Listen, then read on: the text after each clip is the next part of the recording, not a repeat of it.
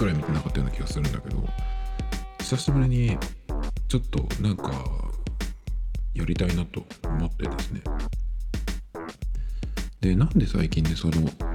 アイコンを前はねまあ毎日のように毎週のようにかな。そのアイコンがいっぱいアップされてるサイトに行って見てはあとデスクトップのなんだっけその壁紙ね。ウォールペーパーとそのアイコンをよく見てしょっちゅうダウンロードしてあのフォルダーにねこういっぱい入れてたんですよいろんなの何を入れてたっけかなって感じで。結構そのアップル製品のやつまあとか iPod 時代の時はそうですね歴代のその iPod のアイコンだったりとか。あとはいろいろそういうものだけじゃなくてねいろんなものがてもうほんとちょっともう忘れちゃったんですけどずっとこれはあの持ってよとか思ってたんですけどいつ頃かなから全然やらなくなってっていうのはねあのまああでも一個だけやってんのがダウンロードフォルダですね。あの Mac の Dock って言って下のところにそのアプリとかフォルダへのショートカットを置けるスペースがあるんですけどそこの Dock にねねダウンロードフォルダを入れてるんですけどそのダウンロードのフォルダを分かりやすくするためにあのアイコンを変えてるんですけどそれくらいですかね。前はねそのいろんなフォルダにいちいちつけてあとはゴミ箱のアイコンも変えたりとかねしたりとかしてたんですけど今の OS の MacOS のゴミ箱のアイコンっていうのはこれは半透明のガラスみたいになってるのかな？結構これも好きなんでそのままにしてますけど。でまあ結構その Mac の使い方自体を割と変えたっていうかね。あんまりその物を持たないようにしようっていう。まあリアルでも割とそういう感じなんですけどどっちかというとね。あの Mac のもその中にそのいろんないつ使うかわからないようなファイルとかフォルダとかね、うん、そういうものあんまり置かないようにして、えー使ってないものもどんどん消してしまうっていうふうにしてます。クラウドにも置かないっていう感じで、まあ、その、え代表的なものがそのアイコンだったりしたんで結構ねそこで、あのー捨ててしまったというか消してしまったっていうのがあるんですね。もう何年前かわかんないですけど結構もう Mac が今のそのえっ、とそのあサンフランシスコだっけかの地名シリーズになった頃かなぐらいはからは結構もうそういうのをあんまりいじらなくなってで Mac の使い方も10年ぐらい前だとあの毎日のように新しいもの好きのダウンロードっていうサイトがあるんですけどそこに必ず毎日行ってえっ、となんかそのうん、ななんていうのかな、まあ、いろんなね、そのソフト、アプリケーションを見て、いろいろもうしょっちゅうダウンロードして試してみたいなね、ことをやって、例えばそのサファリだけでもね、そのいろんなプラグインを入れたりとかしてたんですけど、まあ最近はもう、そのデフォルトのやつがね、まあ、完成されてるっていうのもあるし、あとは、まあ、クラウドでいろいろこう iPhone だったり iPad だったりとかいろいろこう連携するっていうのが、まあ、あるので、そのあんまりいじるよりかは、なるべくその純正のものをそのまま使う。で、自分の方が、こう、それに合わせていくとかね、今までは、ちょっとこう、こうだったらいいなっていうのがあったら、それに、その理想に近づくように、いろんなその、アプリを試したりとか、あとは、まあちょっとこう改造というかねなんか付け足したりとかしてたんですけどそうじゃなくて今は自分の方が合わせていくっていうような感じになってんですよね。なるべく余分なことをしないっていう。その方があの新しいものに、えー、買い替えた時とかも楽なんですよね。なんだったらもうフォルダーとかは別に消えてもいいものだけにしてで何もその保存しないようにするんですよ。それであのまあだから iCloud の新しく買ってきた Mac に iCloud のそのアカウントを入れて、まあ、メモとかブックマークブックマークっていうのも最近しなくなったけど、まあ、そういうちょっとしたもの基本的なものが、まあ、降ってくるっていうかね。でもうそのまま今まで通りに同じように使えるっていう感じにしてますね。なので結構もう長いことそのアイコンフォルダーのアイコンを変えるとかっていうのも随分やってなかったんですけど。でも今結構そのポッドキャストをやってるのもあってそのポッドキャスト用の BGM だったりとかあとはポッドキャストのちょっとしたこう素材音とか声の素材とかね。あとまあそうだね。なんかこうダウンロードしてきてそれを iPhone に送るとかっていうのをこう振り分けとくちょっとしたフォルダを作ったりとかそのぐらいなんですけど。なんでえっ、と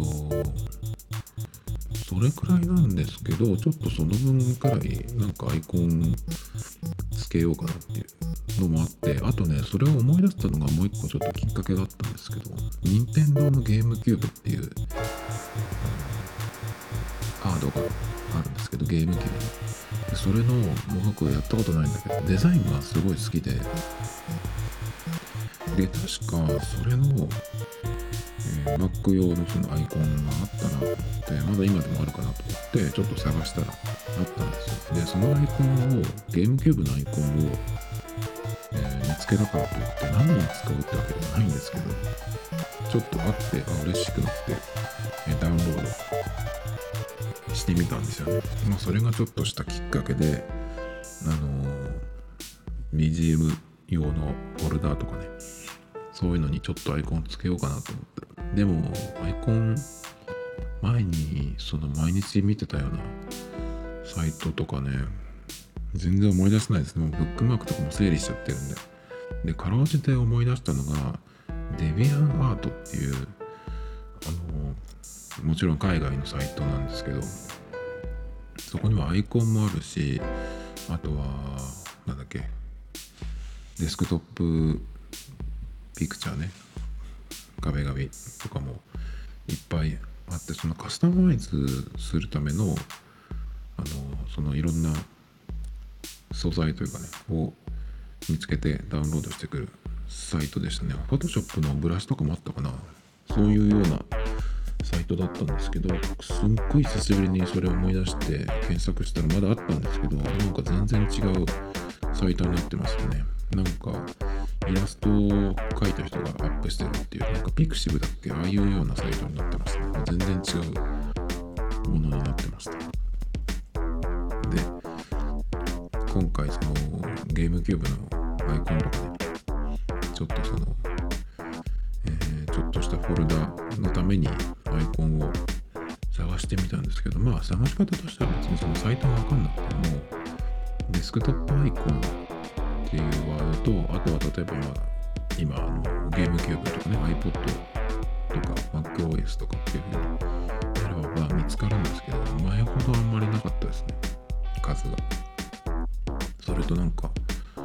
無料ではないところも結構ある。まあそのアイコンごときに買おうっていうほどでもなかったんでまあでもそれでもゲームキューブとか昔の iPod のやつとかを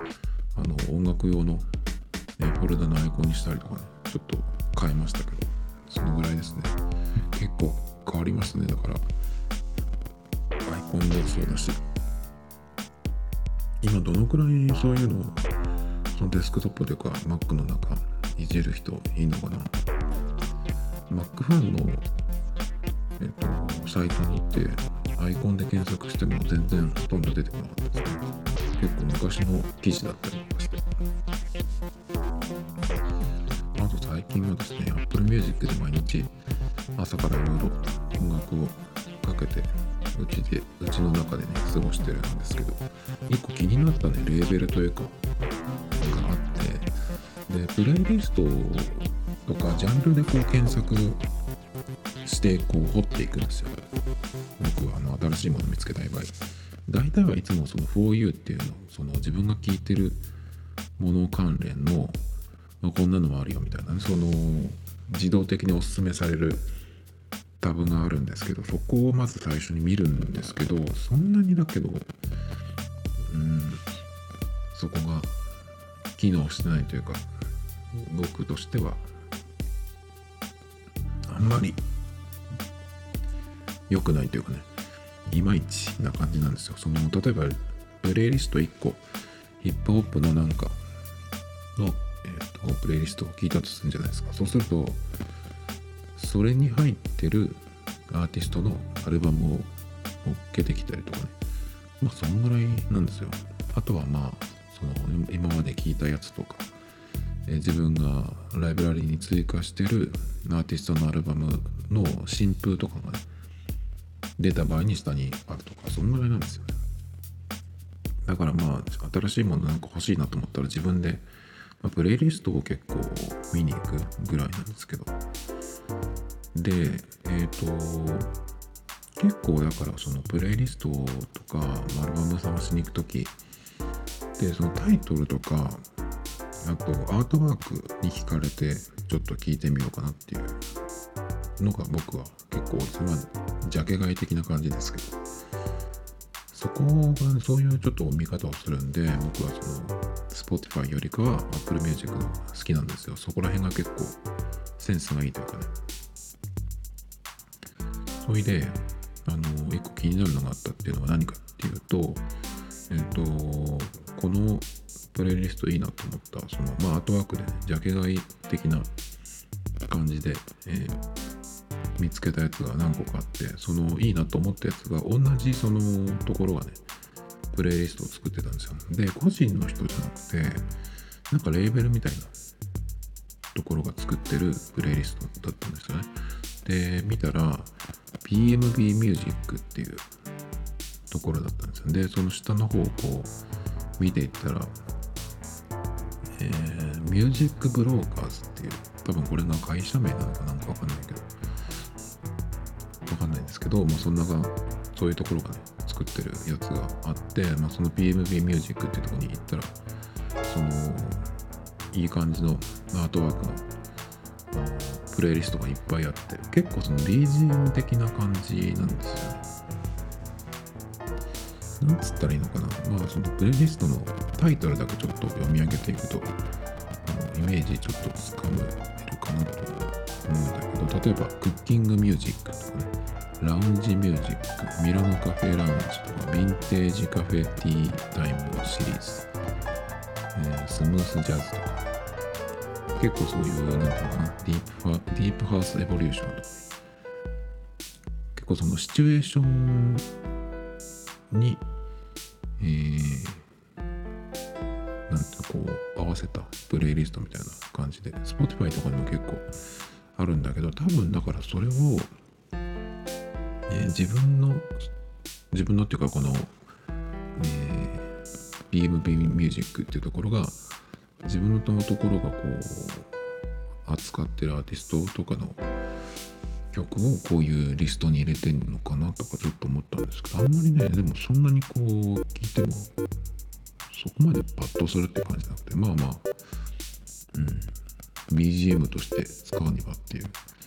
感じなんですけど。でこのねそのミュージックブローカーズっていう会社らしいんですけどどうやら。ね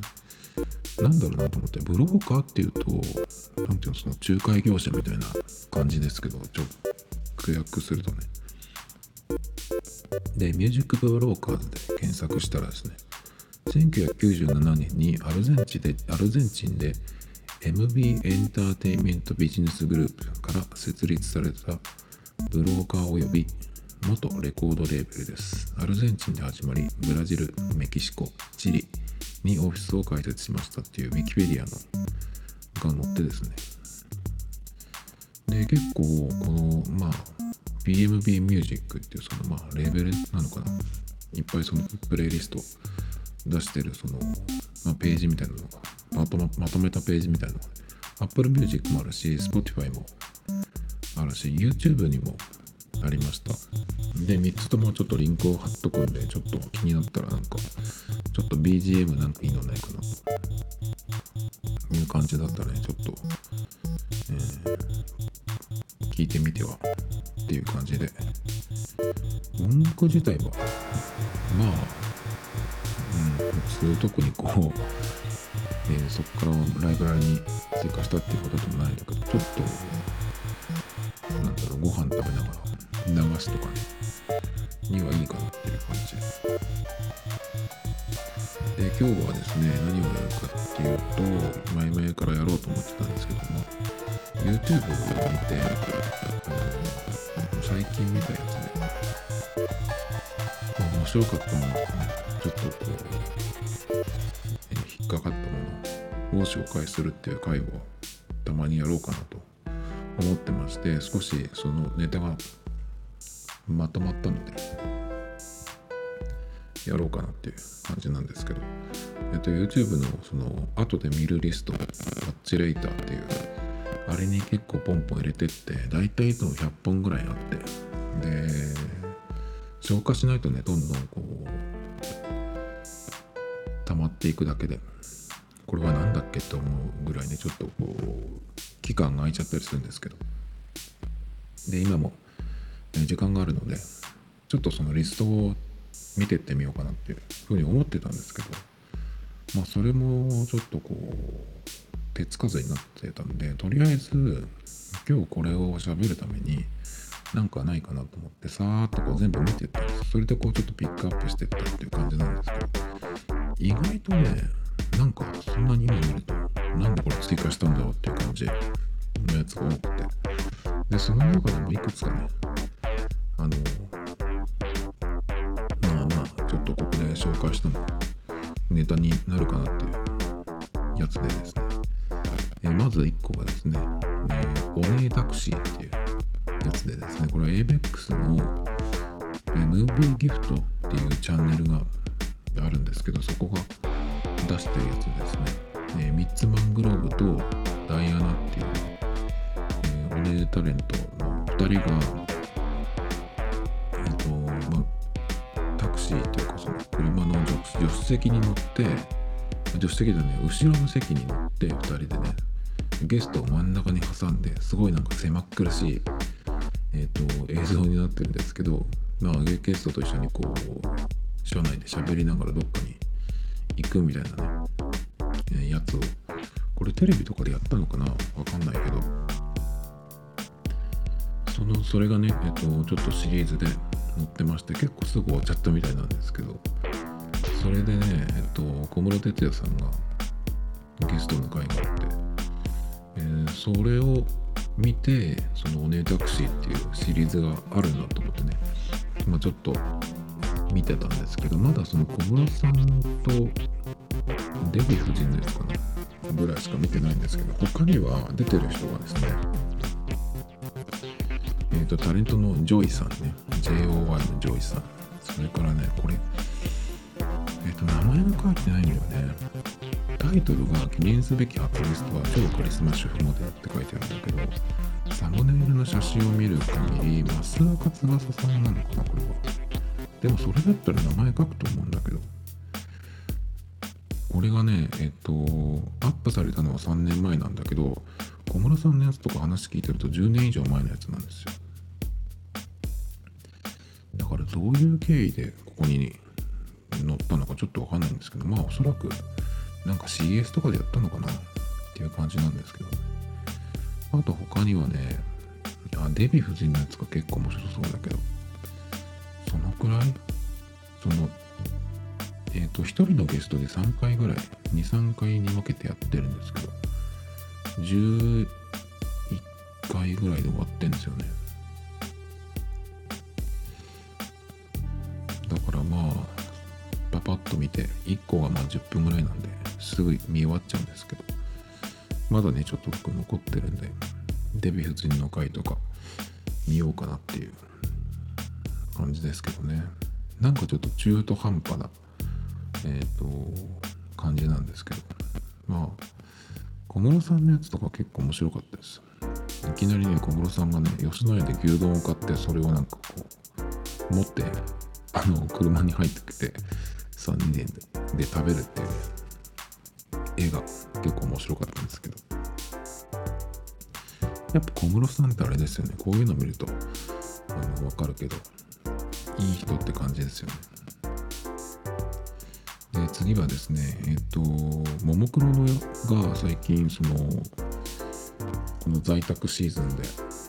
YouTube をやってるんですけどこんな時に外出てんじゃねえよ。家にいろっていうねシリーズがえっとあってねそのももクロのチャンネルの中でやってるんですけど。なんかでも今上がってるやつはね正直まあファンの人は面白いんだろうけどどうってことないです。あのなんだろうなそのメンバーが1人ずつ出てきてなんかゲームやってるのを、えー、映したりとかね。塗り絵やってたりとか。なんかを作ったりとか。別に面白くはないんですけどそんなに。4人でなんかこう喋ってるやつとかもあったりとかしてでえっ、とねそれその本編じゃないんだけど1個このリンクを僕が今回載せたのはですねそのやつの集金システム実験導入の説明っていう動画があるんですよ。でこれは何かっていうとえっ、と他のサービスとその YouTube の動画をまあ組み合わせてその投げ銭システムができるっていうまあアプリがあるらしいんですけど。それでそこでこうその YouTube の動画を見ながら投げ銭をできるシステムを作ったのでそのファンの皆さんあのぜひ投げ銭してくださいっていうやつで結構その証拠のたくましい感じなんですけどこれあのショールームっていうあのライブ配信アプリもまさにそういうやつなんですよね。でたくさんそのお金を出すとえっとその自分のアバターが上の方にこう目につくところに来るんで、えー、そのねまあアイドルだったり芸能人の人にその自分のそのアイコンと名前を呼んでもらえるみたいなそういうシステムですね。だから何て言うのかな結構こういうの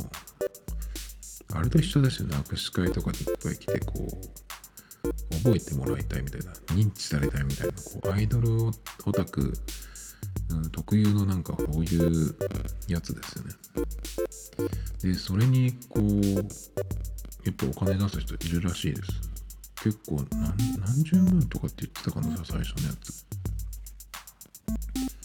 でそんなのにねお金出すやつがいるっていうのがやっぱり特殊なとこだなと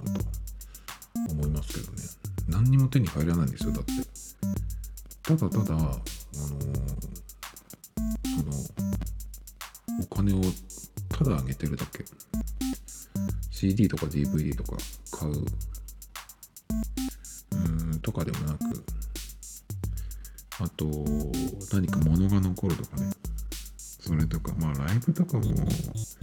ま、ライブができないから代わりにっていうようなことなんだろうけど、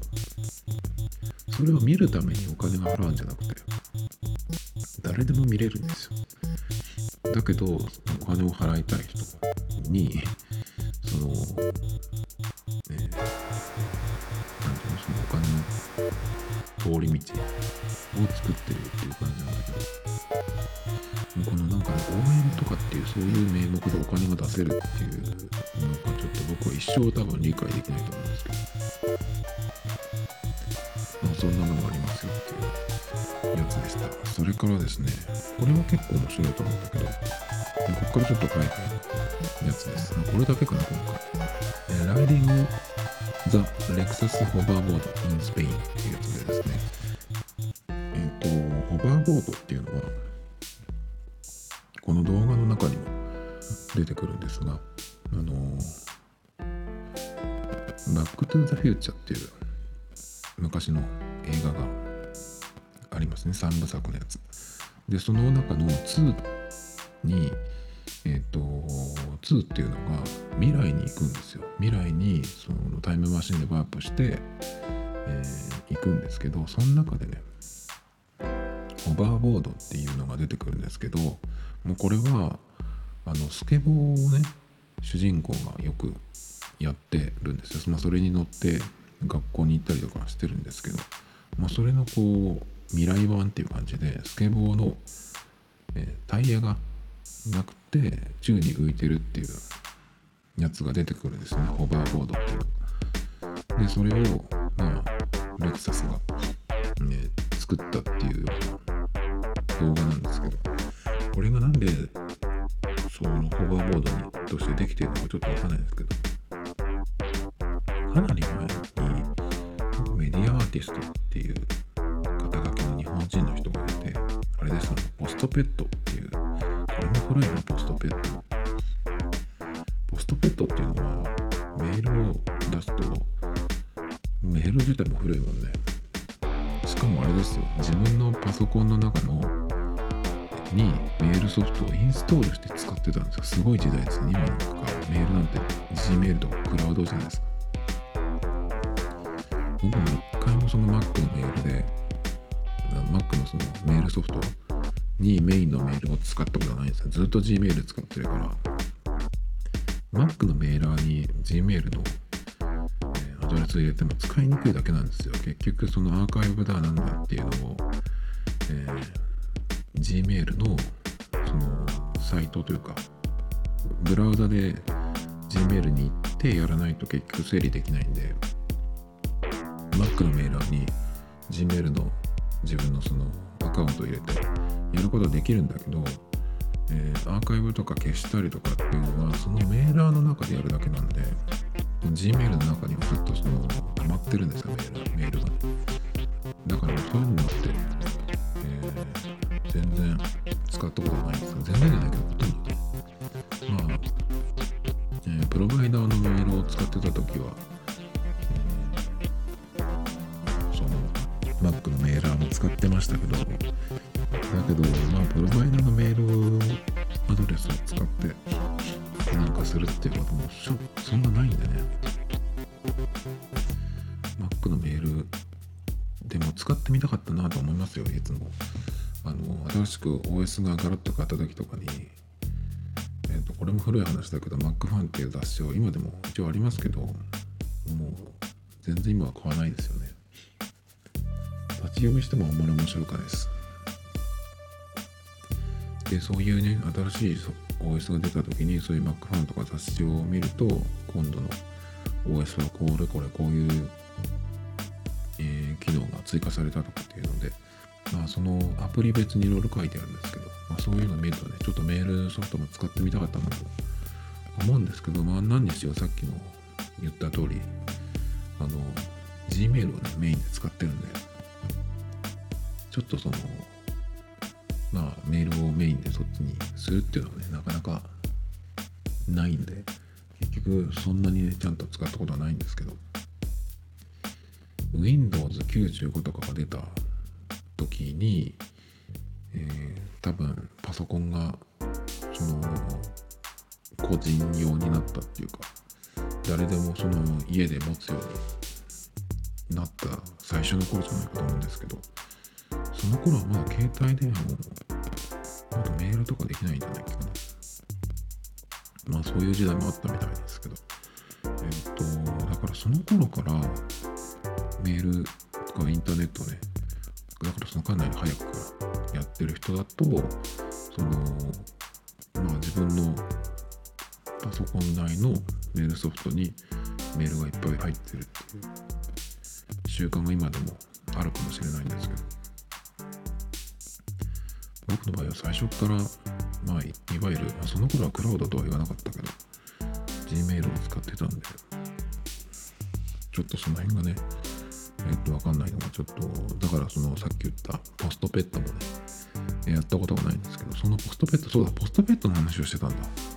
それはだからえっ、とローカルで使うメールソフトなんだけどそこでメールを出すと自分のその、えー、メールソフトの中にキャラクターがいるんですよ。でそいつがあのこうメールをねこう出しに行ってくるんですよお手紙をでその出しに行った相手もそのポストペットっていうメールソフトを持ってないといけないんだけど。でその人にこう出すと相手の方が相手の方の自分のそのキャラっていうのを見るんでそれがこうお手紙が来ましたよみたいな感じでこう持ってきてくれるみたいなそういうやつなんですけど。まあそれを作ったえっ、ー、と八谷さんって人だったかな。えっ、ー、とメールえっ、ー、とメディアアーティスト。なんか僕もテレビでね回12回見たくらいなんでそんなにちょっと今どうしてるかとかわかんないですけどでその人がそのねホバーボードを、えー、作ったっていうのがあったんですよ。でその時はねそのホバーボードっていうのは飛行機を飛ばすためのジェットエンジンを使ってその板をね宙に浮かすっていう仕組みだったんでものすごいうるさいんですよ。ジェットエンジンだから。でこのレクサスのホバーボードっていうのはもうそういう感じではなさそう。ちょっと見てみたんだけどあんまりどういう仕組みなのかわかんないんだけど。あの映画にさっき言った「バック・トゥ・ザ・フューチャー」の中に出てくるホバーボードっていうのは結構浮くんですよ。まああれは特撮だから。まあもちろんそうなんだけど。実際に浮いてるわけじゃないんでね。まあ高さは自由にできるんですけどこのレクサスのホバーボード本当になんか地面スレスレぐらいのやつでしたね。どういう風になってるのかなっていう感じだけど。もう一回ちゃんと見ようかな。えー、まあそういうのがありましたよっていう感じですね。次はですね。えー、これは伊集院光と配信とっていうチャンネルのリンクを載せてるんですけど。伊集院光さんタレントのね、えっと、僕毎週、ほぼ毎週だね、えー、夜の深夜のラジオを月曜日の深夜にやってるやつをね、あの、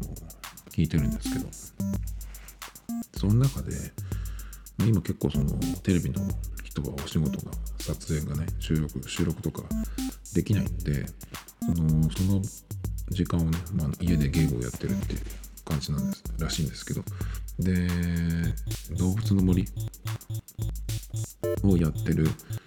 その模様をねその画面をこう伊集院さんのチャンネルでやり始めたっていうやつで、まあ、動物の森いろんなとこで話聞くんでちょっとどういうのかなと思って気になっていたんですけどここでねその伊集院さんのやつで初めてその動いてるやつを見たんですけどこれ見てるとやりたくなるなっていうのがちょっと分かりますね。結構ね、伊集院さんのその、えゲームのやり方が、多分これはその本人も言ってたんですけど、まあ、普通のこういう遊び方をしないと思うんだけどっていう感じで、伊集院さんが、なんか黙々と、あの、木を切ったりとかしてますね、なんか。もう自分はこう、作業みたいな感じで、あの刑務所にいる人みたいな感じって言ってましたけどまさにそんな感じで。でその自分の家を作ってその中をどんどんこう何、えー、て言うのかなこう拡張していったりとか家の中とか自分自由に作れるらしいんですけどその伊集院さんのやってるやつの家の中の一部屋があの結構あの面白いというか変わった部屋があって闇部屋って言ってたような気がするんですけど入るとあの狭い部屋なんですけど真ん中にあでもね壁とか天井ももうちょっと違う。なんか六角形のパターンみたいですね。色もちょっと何色っつったらいいのかな？青っぽいやつね。紫っぽいかな？わかんないけど。でそこの部屋に入るとまず真ん中に布団が引いてあってでその横にフランス人形が横たわってて2体とかだ。で部屋の隅にはあの理科室とかにある人体模型？これが3体ぐらいなんかいてで壁になんだろうな子供服みたいなのがかかってて部屋の隅にはあの青いなんかポリポリタンクっていうのゴミゴミ箱があって黒いゴミ袋も2つぐらい置いてあったりとかしてあと包丁が刺さってるの。かなりその、えー、怖い部屋が1個あったんですけど伊集院さんのラジオを聞いたことがある人だとその感じのトーンでそのラジオの延長線があのそのゲームの画面も見ながら見れるっていうね結構お得なコンテンツなんですけど。あとバイオハザードもやってましたね。バイオハザードのあれは RE3 ってなってたんで多分3のリメイク版みたいなやつなのかな。僕は一回もやったことないんでバイオハザード。はっていうのがありましたっていう。ここはちょっと時々見ないとなっていう。感じですね。ちょっと今このこの時点でどうなってるかちょっと見てみよう。伊集院光と配信とっていう配信とっていうのはえっとひらがなです。あ新しいのも来てる。えー、動物の森のやつが3つですね。昨日1日前に配信済みアップデートされたようなのでっていうのがあるんでまたこれちょっと後で見ようと思いますけど。結構長めです。40分とか30分とかの動画なんでまったり見れる人がいいかなと、えー、で次ですね。この間ちょっとそのファミコン音音源というかそのプラグインを GarageBand に入れて8ビットっていう音をね、えー、出せるやつを入れてまだ全然できてないんですけど何も曲が。まだそのドラムに相当する音を作れてないんですけど。まあでもあんまりそういう風にしないで。その何ていうか8ビットの音だけでやんないでメロディーだけそれにするとかねなんかそういう作り方にしようかなとか思ってるんですけど。めんどくさくなっちゃうんで。でその8ビットサウンドを作ろうっていう風になってた時にいろいろその昔のファミコンのゲームの音楽を結構はいあの聞いてたんですよ。で探し方としてはファミコンで検索すると日本人のやつが出てきちゃって嫌なのであのファミコンって日本ではファミコンファミリーコンピューターですけどアメリカでは NES って書いて NES っていう呼ばれ方をしてるんですよね。任天堂なんとかかんとかじゃないのかな。スーパーファミコンになると SNES、SNES になるんですね。なので、まあちょっと余談ですけど、エミュレーターと、あとロム、ゲームのロムっていうのが、あの違法ですけど、ネットにアップされてるんで、えー、Mac でも確かできるんですけど、そのエミュレーターっていうのがハードウェアに相当するやつなんですけど、それをダウンロードしてきて、ゲームのロムファイルっていうのをダウンロードしてきて、そのエミュレーターで開くと、Mac でね、いろんなファミコンの昔のゲームができます。ファミコンとかスーファミとかね。その時に NES とか SNES、NES とか SNES でとタイトルで検索すると結構出てきます。っていう感じで、えー、いろんなね、まあ、音楽を、えー、聞いてみたんですけど、ロックマンシリーズが結構そのいいみたいだねっていうのをどっかのサイトで見て、まあ、そこから始めたんですけど、まあその8ビットサウンドの使い方みたいなのお手本になるっていう感じなんですけど、まあでもよくできてるからすごく。やっぱり音楽わかる人が作ってるはずなんで。今聴いてもあのすごいなって感じなんで、まあ、なかなか真似しようと思ってもできるもんじゃないんですけど。でいろんなそのゲームの音楽を聴いて結構気に入ったタイトルが1個あってそれがダブルドラゴンっていうね、えー、タイトル。でこの間もちょっとやったんですけど、まあ、ダブルドラゴンのその音楽いろいろ聞いてみて、えー、気に入ったのがあったんででもやっぱオリジナルなやつかな。ファミコン音源のやつが一番いいかもしれない。でその中でダブルドラゴンのアーケードっていうのもあったんで今日ちょっとまあリンクで貼っておこうかな。っていう感じなんですけど。やっぱあのこのダブルドラゴン結構その耳につくんですけどそのメインテーマというかイントロイントロじゃないそのタイトルのところだと思うんだけどそれが3パートなんですね。イントロにそうイントロというかその最初に出てくるパートがまあサビというかメインなんだけど一番その耳につく。その後に1個 A メロみたいなのが A メロ B メロみたいなのが来てでまた最初に戻るっていうこの3パターンだけど構成はそのシンプルなんだけどこのなんか結構そのフレーズの強さとかねあとまあそれをあのファミコンの音源で作ってるかっこよくなってるっていうのはねちょっとこれこれをこう真似したなんか曲を作りたいなと思いますけどなかなか難しいですね。えっ、と次最後なんですけど、えー、これはタイトル「実際外国人は日本人と友達になることをどう思ってる？インタビューしてみた」っていう、えー、IU コネクト英会話っていうねチャンネルがあってですね。まあ基本的には日本語で、えー、アメリカの人かな？があの喋ってるんですけどこれが結構面白くてあのえっ、ー、とどどっちなのかな？多分だけど日本人が、えー、日本で外国人の友達を作りたいっていう時そのどういうふうにしたらいいか、どんなことを話したらいいかとかっていうのを日本にいる外国人の方にアメリカの人とイギリスの人かなこのチャンネルの人の友達に、まあ、インタビューしていろいろ、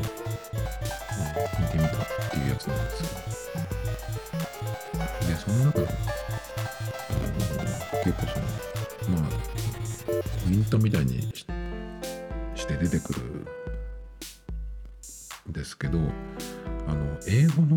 その無料のね無料で英語が練習できる相手としてじゃなくて人間として自分に興味を持ってほしいっていうのを言っててあなるほどなって。だから僕なんかもその英語を喋れるようになりたいから日本にいながらにしてしかも僕は都内じゃなくて静岡なんで静岡にいながらにしてその英語の英語を使う機会を持てるその相手っていうのが欲しいなっていうかそういうのはよたまに思うんですけどまあだからねそのそういうふうにされる相手側としてはもちろん別にそういうのはあのただでそういうのをやるのも嫌でとかそういう感じの話じゃなくてただその英語の練習相手じゃなくてその人間として興味をてもらえてないっていうのがこう分かると結構寂しいみたいなねそういうことを言っててね、うん、まあそうだよなっていうでもねちょっとこれ後から言いますけど、えー、それとかねインタビューじゃなくて相手の話したいことを聞くといいというかまあそういうふうに話しかけると嬉しいみたいな話をしててこ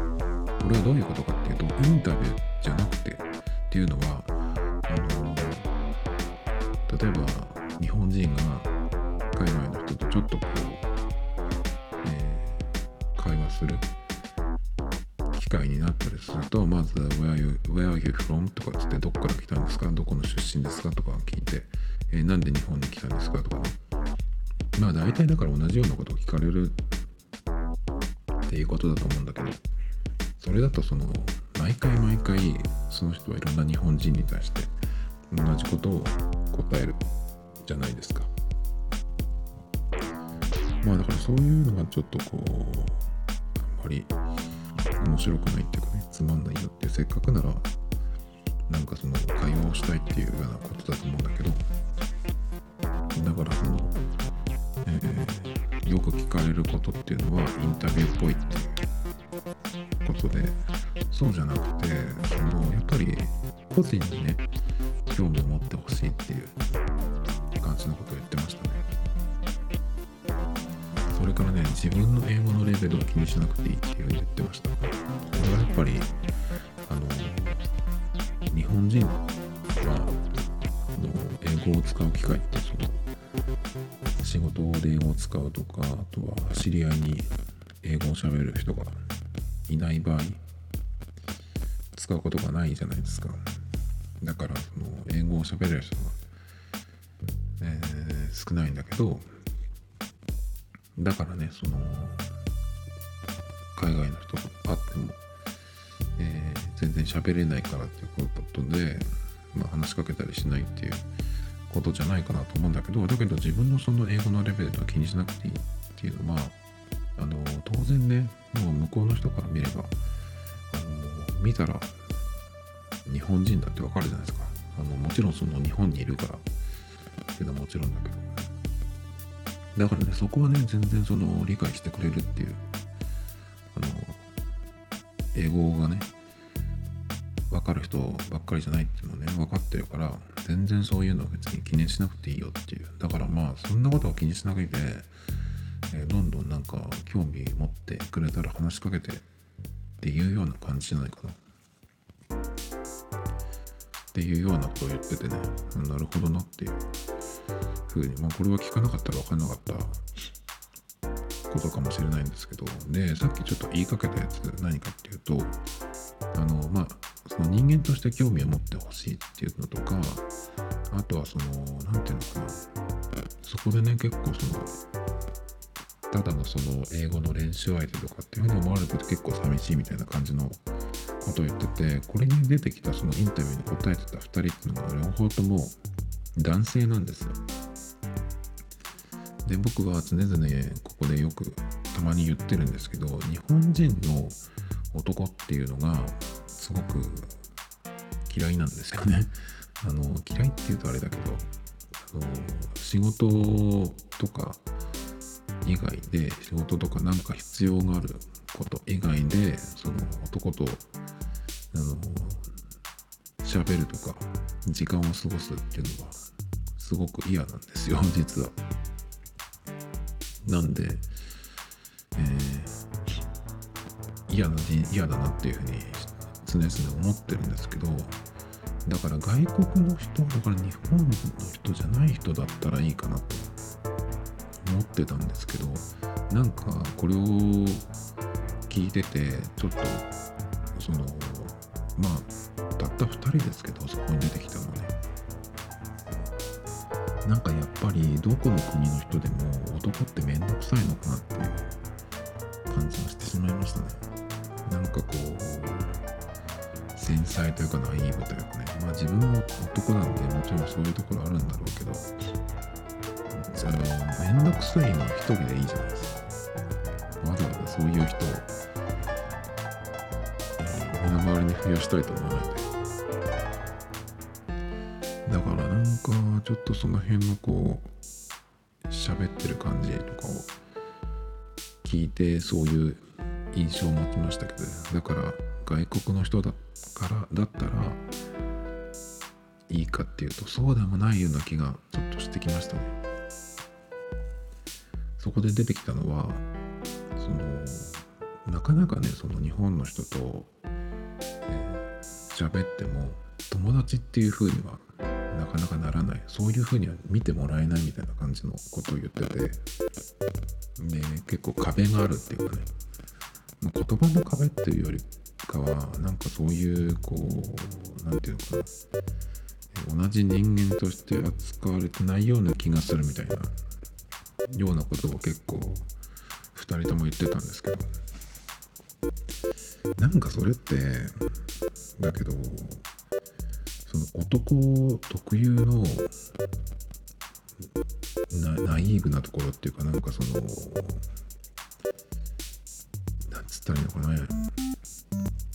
こうグズグズ言ってるところっていうそういうところなんじゃないっていう感じがしちゃうんですよ。だから別にそういうふうに思わない人もいるんじゃない。もちろんいるだろうけどなんか結構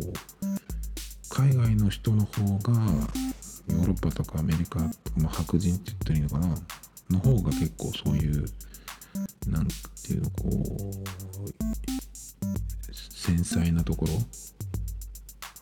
メンタル的に。そういうところがあるのかなっていう感じがする。だからその友達っていうところ友達っていう存在にどういうものを求めてるかっていうところがちょっとそこで、うん、こう見えたというか想像できたんだけどなんかこういつもベタベタしてるような、うん、そういう関係になりたいのかな友達そういう関係の人欲しいと思ってるのかなとかちょっと思っちゃったりしたんですよ。日本人のその男友達同士の付き合い方っていうのも割とそうだと思うんですよね。僕は本当にそういうの嫌いなんで男がそのなんかこう男同士でが全くたような関係見るとね本当に戦車に引きたくなるぐらいなんですよね なんでちょっと僕はそういう感覚をって多分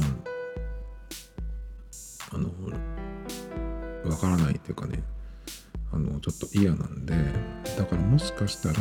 この2人と知り合ってもし自分が英語を喋れてもそこはちょっと線を引くと思うっていう感じですね。だってそんなに距離が近い人間関係だったら異性の方が女の方がいいじゃんっていうのがあの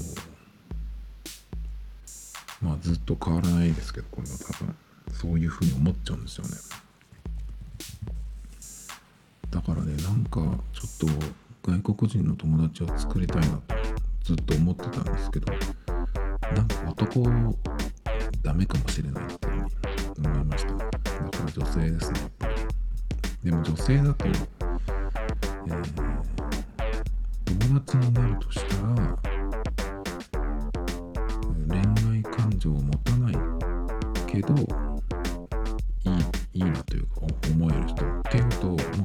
してる人ですね。結婚してる人は別に僕行こうと思わない。んで結婚してるっていいなと思っても結婚してるっていうふうに聞いた瞬間になんかこうさーっとこう落ち着けるっていうか興味がなくなるってことはないんですけどなんか普通に喋れるっていう感じになるんですね落ち着いてね。だかあの感じだったら結構すぐ友達になれるかなっていう感じがしますね。なんでまあやっぱりこれからは最近はロシアの人がいいなとか言ってましたけど海外の人静岡にいる人で女性の人ですねとなんか喋れるようになろうななろうと思いました。Tomito Times Podcast. This program was broadcasted you Anchor FM